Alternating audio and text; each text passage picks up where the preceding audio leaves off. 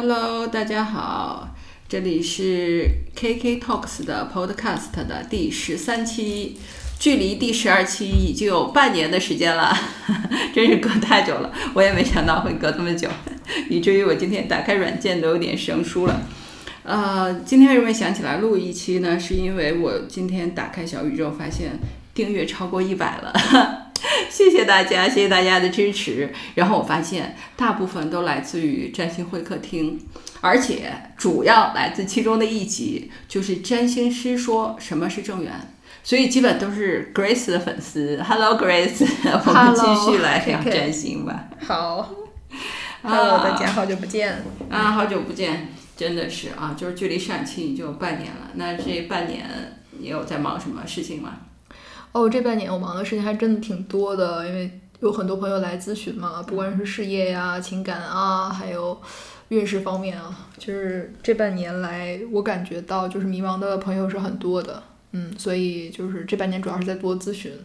啊，主要在做咨询啊。我我自己也是，就是怎么说呢，就会感觉到行业的那种。寒气吧，就是那种寒气，你知道，就是，呃，不停的受口罩的这种影响，就是你会给，因为比如说你逛街，你看到街上店铺里就是很多店关店啦，你喜欢的饭店没有了，还是蛮伤感，就是那种，就是就会感觉到有那种凉气，而且我呃加入的几个知识星球吧，就是。比较还还人还蛮多的星球里面，像裁员都是比较热的话题，就是很多人公司说今天收个邮件才二十百分之三十的人，然后 Twitter 好了，Twitter 裁了裁了一半还多吧，Facebook 也裁员，就是会感觉到，嗯，其实我自己也不是互联网行业啊，但也不知道为什么就听到这种消息会心有戚戚焉，就会觉得说。啊，你看上一期播客好像半年以前好像还不是有这么强的感受，这一期在录的时候好像这个感受就非常强烈了。其实你说起来好像也只几个月而已啊，不知道为什么会好像感觉差非常多。是，其实今年我们整个这个地球哈在经受。各种各样的土星的行运啊，土星其实它就是带压力的嘛，就是今年已经走了六次土星行运了。比如说土星和金星的行克呀，土星和火星的行克呀，就它在不同的那个月份里边有不同的这种行克。那么有的朋友可能就会，呃，比较受到这个影响。然后有些行业可能也是重灾区。其实这半年来找我来看事业的朋友啊，也是蛮多的，不管是国内还是国外，其实他们有很多。可能就是，比如说，有的是在联合国在实习，联合国总部实习的，然后还有在什么苹果总部工作的，还有一些在国外创业的，还有国内其实就是创业也很成功的，比如说在北京自己开了一家这种沙龙，然后之前经营的都很好，但是就这半年啊，然后因为口罩原因啊，就是影响到了生意，甚至可能要闭店啊，还有一些人就可能他在大城市已经打拼好多年了，然后现在在考虑回家。呃，比如说有的在上海，其实已经都十十多年了，然后有房有财产，但是他们可能就把房卖了，就回老家，然后又开新的生意，非常多。嗯嗯嗯，好的，OK，呃，反正但是从这个就是就做这期到我倒不是想就是给大家讲一些什么雪上加霜的故事啊什么的，因为大家其实从公众号里面看这些东西都看了很多了。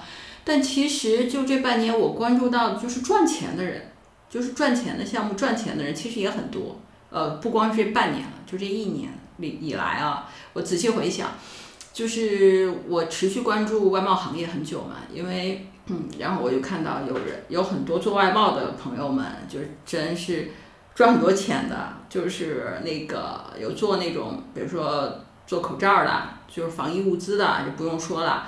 啊，然后上半年还有做海运的，不是有一阵子全球供应链的问题，然后他们做海运的，海运的价格涨了好多，然后他们做海运的人都是数钱数到手软的。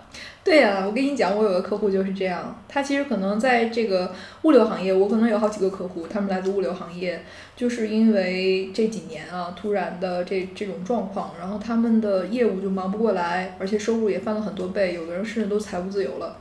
哦，真是啊，所以就是，就是怎么说呢？就是疫情之下啊啊，可能不能说啊，就口罩之下吧，就是就是其实还是怎么说呢？就是不是说所有的行业都会怎么怎么样，最重要的还是个人的之前的准备啊、积累啊、行业和选择。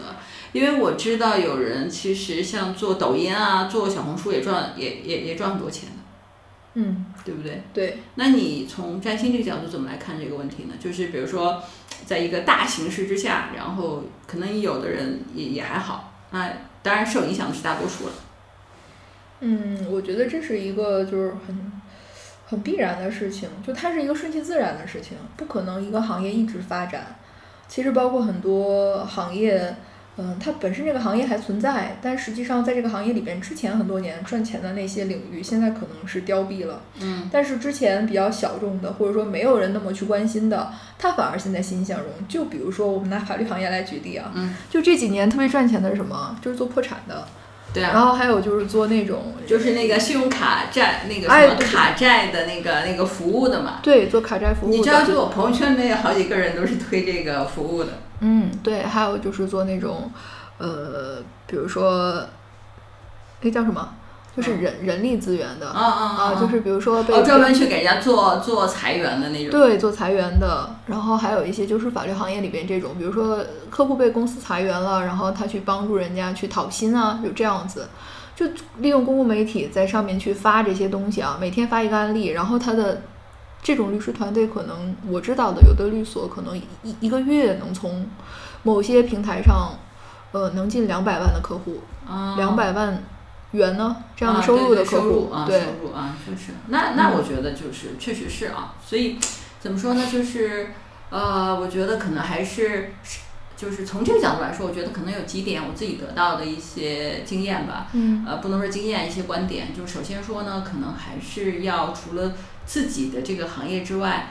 嗯，可能还是要再再关注一下跟自己相关的，或者自己有可能去接触到的一些副业之类的，是吧？收入多多样化一些，还是更好一些的。嗯。另外还有一点呢，就是呃，怎么利用这些平台去放大自己，那这个能力也很重要。对。以前你看，其实，哎，我觉得有一点挺有意思的，就大学里面就永远不教有用的东西。你知道，就是我我是学药行的，就是我是学中药的嘛。嗯。当然，我也做一段时间科研啊，科研管理之类的。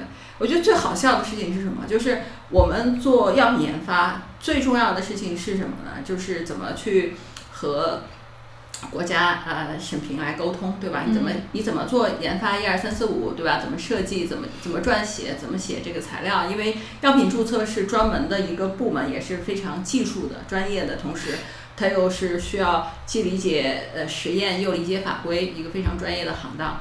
最好玩的事情是大学里面不教这个东西。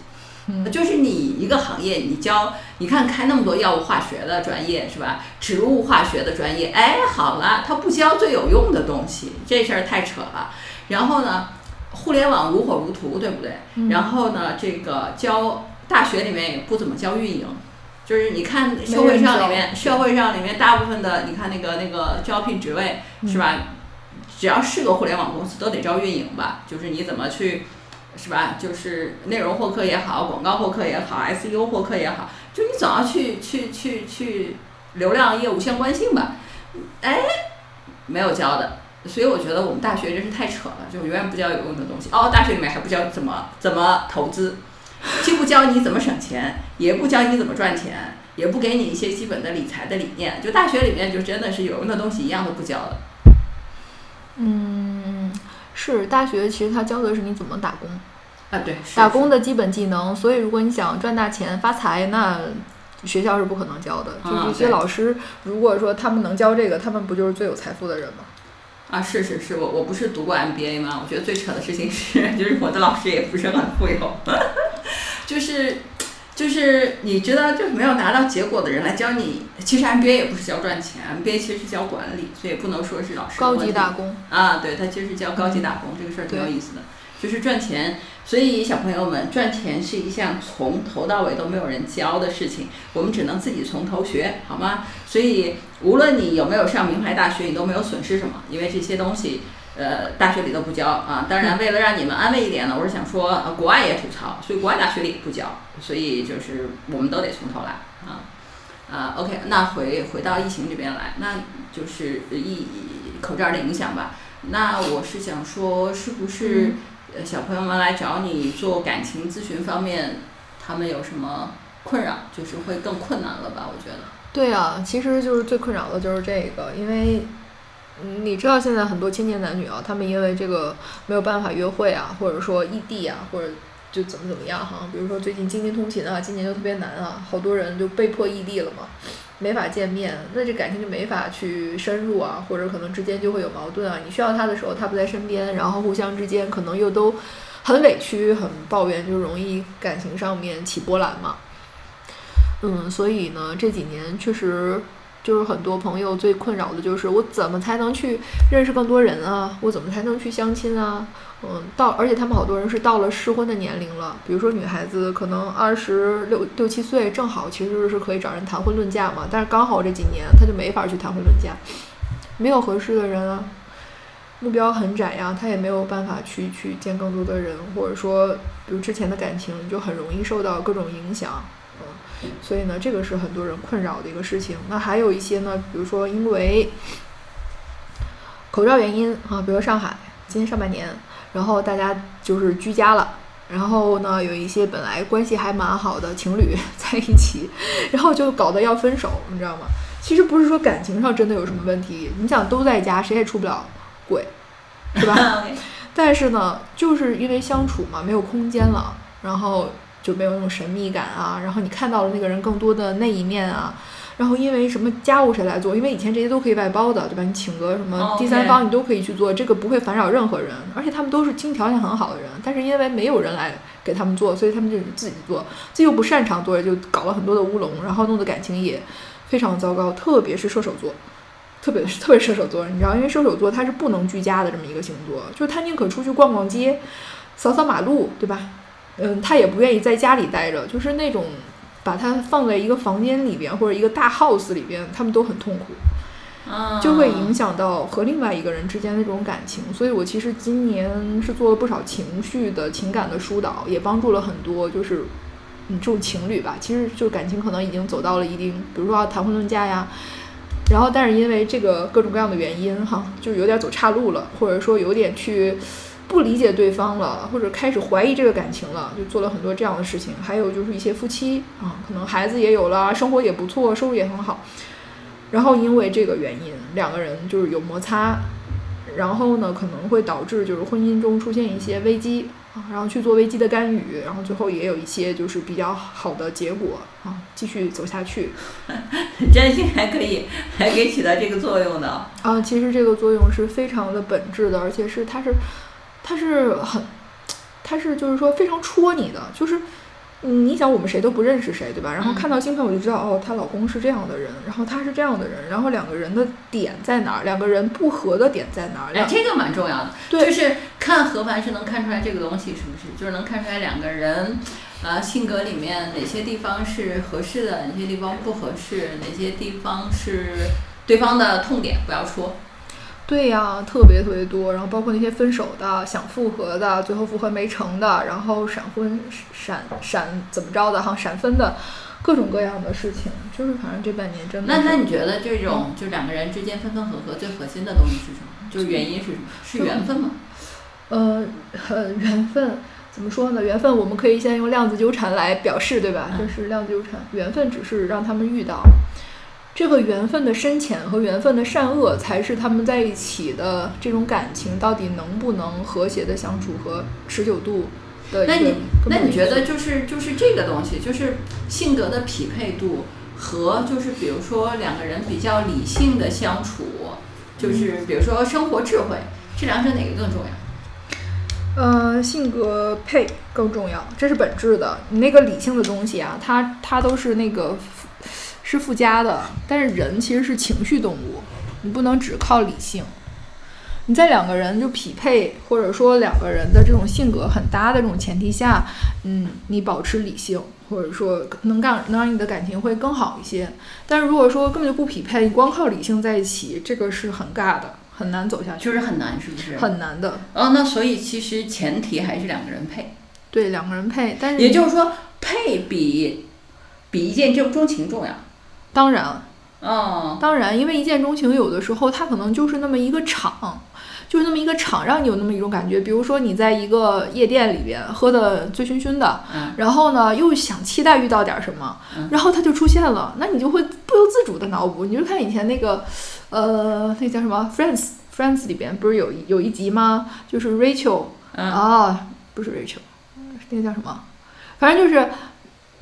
莫妮卡，莫妮卡啊，莫妮卡他们不是救了一个晕倒的男的嘛，把他送到医院里面去，然后天天去给他送花看他，然后就对他倾注了情感，然后甚至他和菲比啊，他和菲比，对，他和菲比两个人，好久以前的故事了，但其实是一样的，就是他可能那个男的什么都没有做，嗯，然后呢，但是这个女性她就会投入很多的这种幻想，自己对于呃感情的这种幻想在里边，对吧？然后等到男的醒过来，他俩就下头了，对他俩就下头了，就是怎么这么个人，是吧？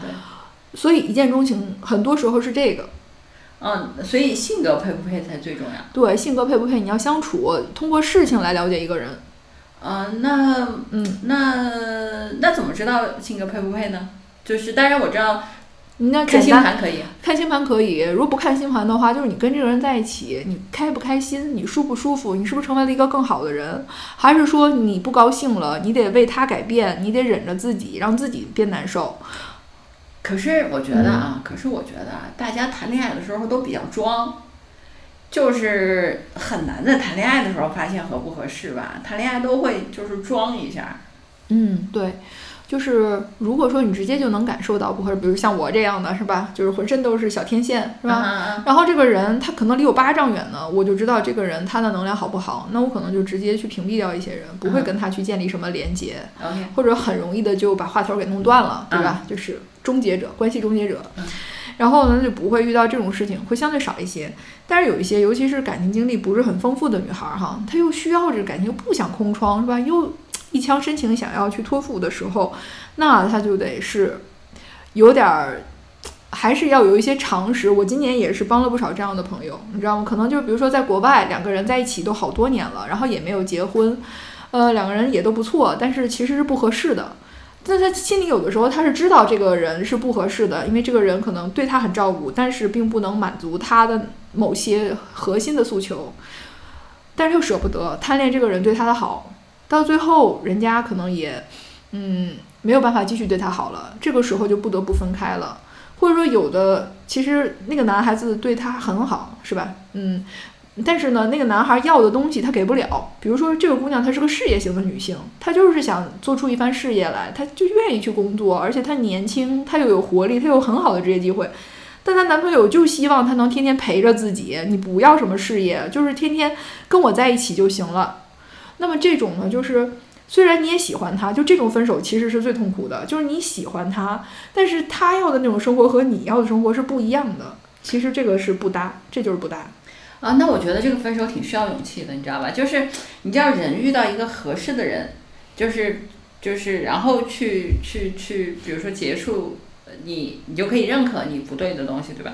但是如果你没有遇到合适的，然后那话怎么说？什么什么双鸟在林不如一鸟在手，对不对？那你身边有一个，然后你这个时候要去提分手，这个还挺需要勇气的，我觉得。是的。这个是非常难的，这个就是说自己要想清楚。我其实很常跟大家说一句话，就是你要想想你要什么样的生活。就不管是你单身，还是说你有伴儿，这个伴儿有可能是婚内的哈，有可能就是婚内的是什么鬼？不是，就是说你有婚姻嘛，你不是有个伴侣嘛，对吧？还有一种就是说是是一个恋爱状态的，呃，就是男朋友女朋友啊，或者是男男女女啊，对吧？就这种哈，就是你一定要想你要什么样的生活，而不是说。想首先想说对方要什么样的生活，然后去配合他，这种就其实是有很大的问题在里边的。还有一种呢，就是说可能不确信自己要的那个东西自己能得到，所以就算了，就是有一个就这样了，就会这个我我觉得好多年。你你觉得就是比如说就女孩子来说，她什么时候能知道就是我想要的是什么样的生活？就是你觉得就是你知道就是心智的开启这件事情，或者。你我我觉得很难，就是有人很明确的知道。当然，比如说，我觉得年纪渐长，你慢慢会知道。但是年轻的时候好像很难很难很难知道吧？被被刺痛了呀，就知道了。就是实际上他想要什么样生活，很多人是知道的，但是他是不敢。嗯嗯。尤其是女孩子，你看男孩都很知道自己想要什么样的生活。OK。他永远都想要更好的生活，自由的生活，然后年轻的妹子，对吧？嗯。然后爱自己的人啊，然后。照顾自己，嗯，呃，然后自己可能就是可以玩打游戏，是吧？然后可以去做事业，嗯，anyway 吧。男孩子的想法，他们总是能特别自信的去去去为自己想要的生活去努力，对吧？但是女孩呢，因为从小受到那个教育啊，其实就是要去把自己给磨灭了，自己不重要，别人告诉你的东西才是正确才是重要的。所以她有的时候她不是不想，她不是不敢想，她是不敢想，不敢想，尤其是在感情中，你比如说很多人。他就是到了年纪，别人要催婚他，然后就很多人说啊，你别再挑了，你你这样挑，你就以后就得单身孤独终老。他可害怕了这个结果，你知道吗？实际上他是因为别人不懂他，然后呢，并且给了他一个特别他不想要的未来，然后呢，就让他去陷入了我我为了不要那个我最不想要的未来，所以我去选一个我相对不太想要的现在。啊，这个其实是会很糟糕的。但是如果说他完全不听那些，也不怕这个，他可能未来他会很好的，可能会超过自己想象的那么美好。但是他不敢，很多女孩子都是不敢，不敢。那我觉得这个世界就是真的是对女孩子要求有点高。你想，就是按照就是我们之前节目里面有聊过，女孩子去。找男朋友进入婚姻比较合适的年龄段，大概是在二十五到三十岁之间，对吧？对。从社会角度来说的话，她这段时间本来就心智不成熟，就很难。那这个东西就有撞大运的成分。那你说他这个时候想说我要追求自我也好，他要追求事业也好，那他把这段时间晃过去了，就难度更高了。呃，确实是这样的。但是这也是因为，就是女孩子她们没有过一些基本的情感的教育。嗯啊，这倒是。那如果说她，比如，比如说她自己就是知道情感是怎么回事儿，恋爱是怎么回事儿，婚姻是怎么回事儿，然后她想要的生活是怎么样的，就别管说别能不能实现，他至少敢去想，这是第一步。然后呢，他再敢去和嗯，就是异性去多建立一些连接。其实不是说遇到人就都往着男女朋友去谈啊。但是你要去了解异性，然后从中慢慢的知道自己想要的这种未来的异性伴侣，他是个什么样的一个人。这倒是，他就有可能遇到，他不是完全不可能的。因为其实很多女孩子她也不是说都是想去嫁入豪门的，对吧？好多她是很现实的，就是想找一个能谈得来的、对我好的，然后条件差不多相当的，嗯，就这么个要求。但是很多想法限制了他们。是自己自己在设限，还有就是被周围的那些负面的能量影响，这倒是不敢迈出那一步。我觉得我最近看你公众号有一篇文章，我觉得写的很对，就是就是父母亲这一代人，有的自己的婚姻乱七八糟的，然后还要给 给，然后然后还然后告诉孩子们说说你你一定要结婚，大家觉得说为什么呀？我这个婚姻为什么是我一定需要的？我觉得这个真是就是没有什么好的示范。对，是这样的。其实父母那一代就是婚姻好的很少，不是说没有啊，其实很少的。因为他们那一代人，客观的来说，在他们就是择偶的那个二三十岁的那个年纪，他们赶上了一些事情，就是就适龄的这种城市男女青年吧，他很很难就是在在年龄上匹配或者怎么样，所以他们的婚姻很多是。男大当婚，女大当嫁，而且那个时候那个年代啊，他的天上的那个行星的行运和现在也是不一样的。那个时候他讲的是什么？讲的是关系，讲的是建立家庭，而现在讲的是独立。啊哈哈，整个星象都不一样了。那你如果还用过去的那种眼光去看现代人，那可能就是像刻舟求剑一样。所以父母他们是为孩子好，这点毋庸置疑。但他们的眼光是停留在过去的，而现在的时代已经变了。呃，好吧，哎，那格瑞斯，你今天节目里面有提到说今年有六次土星，土土星干嘛来的？土星的行运啊，土星行运。那平常的年份是有几次？平常没有这么多，今年就是格外多一些。那这个事儿是到十二月三十一号就会结束了吗？其实没有那么糟糕啊，就是最近的这一次是在十一月二十三号前后啊，还没来是吗？对对对，我是十一月二十三号是一个是一个差不多，你可以把它当成一个拐点吧，就是压力最大的点。到了这个以后，它的这种压力就会慢慢减减轻了。但是二十三号没来之前，它是不断增加的。这个行运我给你看一下啊。就是土星的运啊，不管是土星和什么来有这个运，它都是不容易的，因为土星代表的是压力嘛，比如说一些社会的社会的压力啊、限制啊等等。你看今年一到十二月，啊，一二三四五六六次土星行运啊，就是差不多是从嗯一呃去年十二月就有一次，然后。今年的一到二月过渡期间有一次，然后二到三月啊，四到五月，然后七月份，八月是 OK 的，八月没什么事儿，然后九月有一次，然后就是这个十一月前后，十月二十三号前后的。是土星跟什么有运？它每一次不一样，每一次不一样，基本上就是，呃，你像一月到二月之间的是在一月二十六号的前后。啊不不，咱们就说就是十一月这次吧，之前都算。好吧，十一月的这次就是二十三号前后的，是土星和金星之间的行客，是说谈恋爱更难了吗？对的。是谈恋爱更难了，真的是不利于关系，不利于赚钱，因为金星它也代表了财富。哦，不利于赚钱的。我跟你讲，最近好多客户来找我，就是他们其实有很好的作品哦，然后甚至可能要在国外去参加一些很很好的那种合作的，但是他们就告诉我说，最近赚钱很难，进钱很难，就是这段运势。那那那这个什么时候就会过去了？嗯，二十三号是这个顶点，顶点对，然后大概是在十二月的上旬吧，大概到十号左右，这个影响就会过去了。啊，OK，实际上就是在射手月的中段，这个就结束了。然后它大概是从十一月初，呃，或者说从十月的末开始的。啊，那还真差不多啊，我觉得压力最大啊，压力最大，对。嗯，土星和金星的行克嘛，因为行克它就是四分相啊，就是一个。压力而冲突，而且是那种爆发，有点愤怒，但你就是有点那种你看不惯又干不掉的那种感觉。他没法妥协，他不像对分啊，对分就是拉扯，有张力，你还可以妥协，可以谈判。他这个四分项啊，是你没法去妥协的，就是你就像一块大石头摆在你那儿，然后你从这儿过，你可能就会碰到，那你不从那儿过，你就难受啊啊！但是他一定会过去的啊，就这么一个状态吧。啊，好吧，好吧，小朋友们，大家。大大家关注一下，最近都很难啊。过了十二月二十二月十号哈，对，就会好一些，会好一些，就会好一些。就是今年最后一次土星行运了。啊，好的好的好的。反正我们刚才聊到的是，就是就是艰难之处吧。女孩子就是谈恋爱的艰难之处本来就很难，今年尤其难。对，今年尤其难。嗯嗯，对的。但是也有一些就是进入亲密关系的也有。嗯。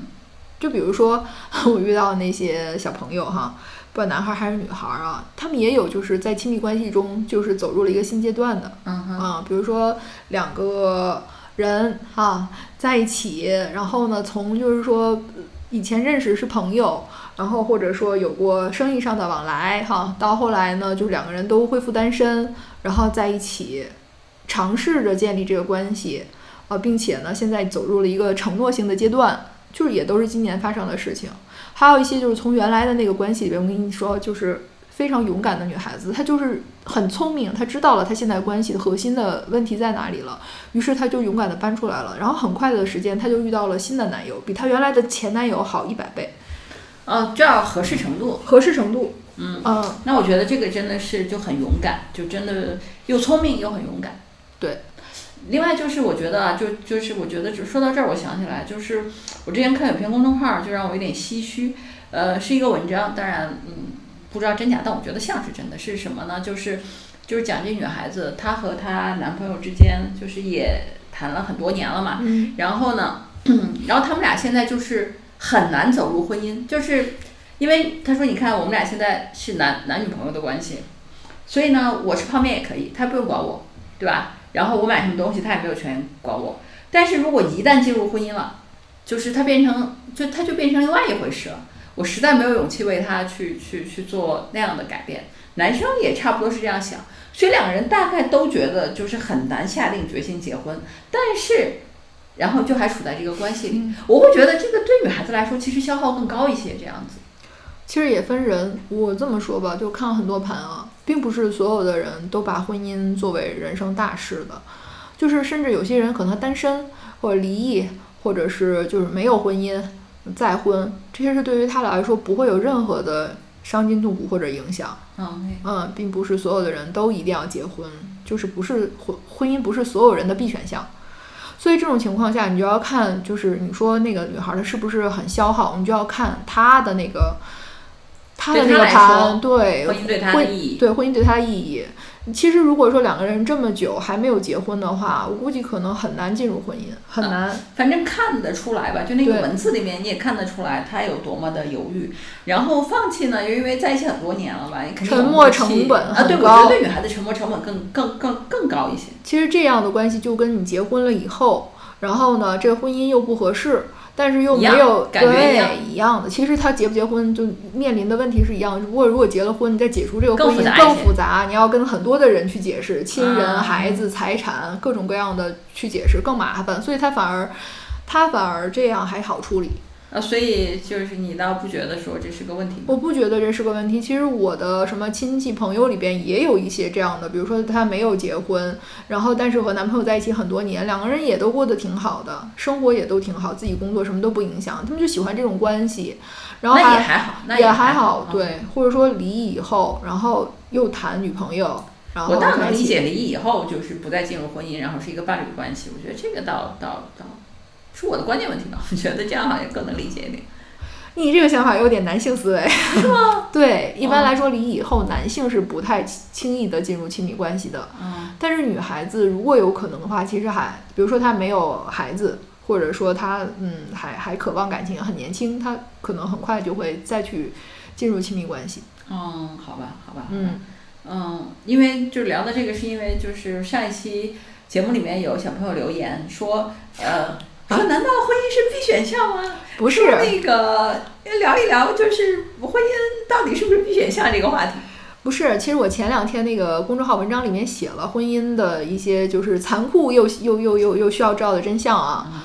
就是里边第一条我讲的，婚姻不是必选项，至少对于很多人来说它不是，不是必选项，就是。我们现在的这个时代啊，嗯，和父母年轻的那个年代已经不一样了。他最大的，但是我觉得，如果婚姻不是必选项的话，应该开放，就是就是单身妈妈这个这个选项，我觉得会好很多。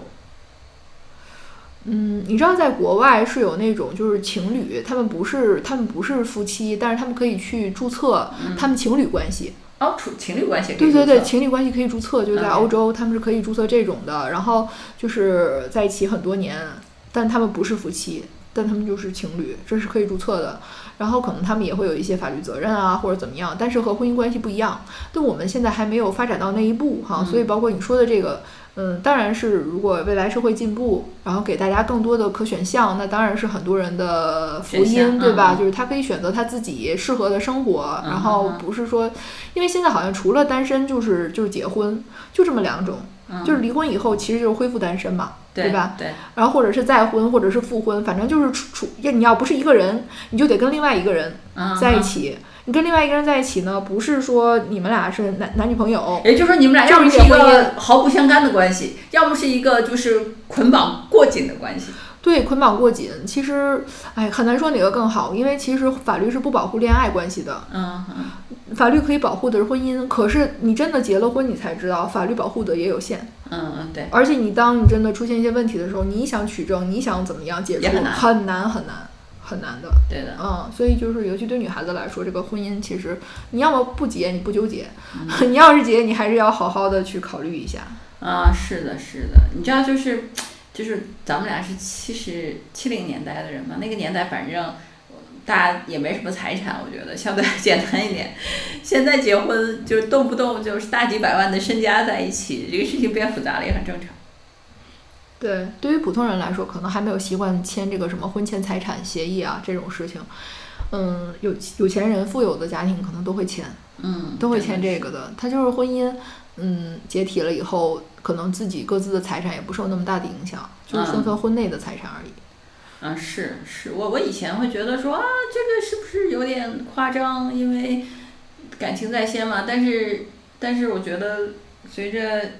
就是年纪大，看到越来越多的事情，就越来越能理解这一点。就是其实提前把这些事情说好，反而更好一些。嗯，对，这其实就对我们这代人来说是，就是挺挺颠覆性的观念。啊，对对，挺颠覆性的观念。但是并不是，其实并不是因为我们这代人单纯，是因为我们这代人没有钱，所以我觉得，对，真的是。所以什么高晓松啊，什么他们讲什么白衣飘飘的年代，对，什么同桌的你多新鲜啊！那时候大家都是穷光蛋，好吗？什么都没有，你没什么可分的，你当然不用想那么多了。对呀。现在一套房子多少钱？对呀，就是。你肯定要想很清楚嘛。对，所以就是并不是因为我们那个时候单纯，是因为那个时候穷。其实还是时代不一样。嗯，对。对吧？时代不一样，时代会对人造成影响。就很多人来看盘就说啊，他是什么什么星座，我什么星座，怎么怎么样。其实呢，都只是像时代里的一粒沙尘一样，对吧？你不管什么星座，你都是受这个时代的影响，受你环境的影响。大时代是这样，人也会受影响。这样，所以。OK OK OK。啊，好的好的，今天已经聊了半个小时了，我觉得是是我们俩的回归季吧，因为这一季好像没有聊什么特别多的主题啊，可能我们就聊了一些最近的一些呃，Grace 看盘的感受是吧？身边的一些事情带给我们的感受，那希望播客能够在你嗯。比如说有空的时候啊，能够陪伴你是吧？其中的一句半句能够给你带来一些启发，我觉得就很好。或者我们就是在一个时空里面互相来陪伴，这个也是一个很好的事情。呃，大家希望呃再听一听我们聊到什么话题啊？比如说呃，我看到有小朋友留言说想聊一聊就是星座星盘啊，怎么看事业啊？这个这个话题也挺有意思的，但我觉得稍微有一点点。Grace 不是说吗？就是土星嘛，是不是跟金星之类的行克啊？反正十二月十号左右就会过去了，我们可以考考虑下一期。反正土星过去了，我们再去讲啊。就是呃，这个从星盘怎么看事业？那么也希望大家可以缓一口气，是吧？可以希望事业呢能够更顺利一些。然后呢，我们啊，怎么说呢？大时代之下哈，我们这个个人啊，还是尽量的。在有限的选择之内去做一些让自己开心的事情，好吧？那这就是今天的节目了，我们下期再见。下期再见。好，OK，拜拜。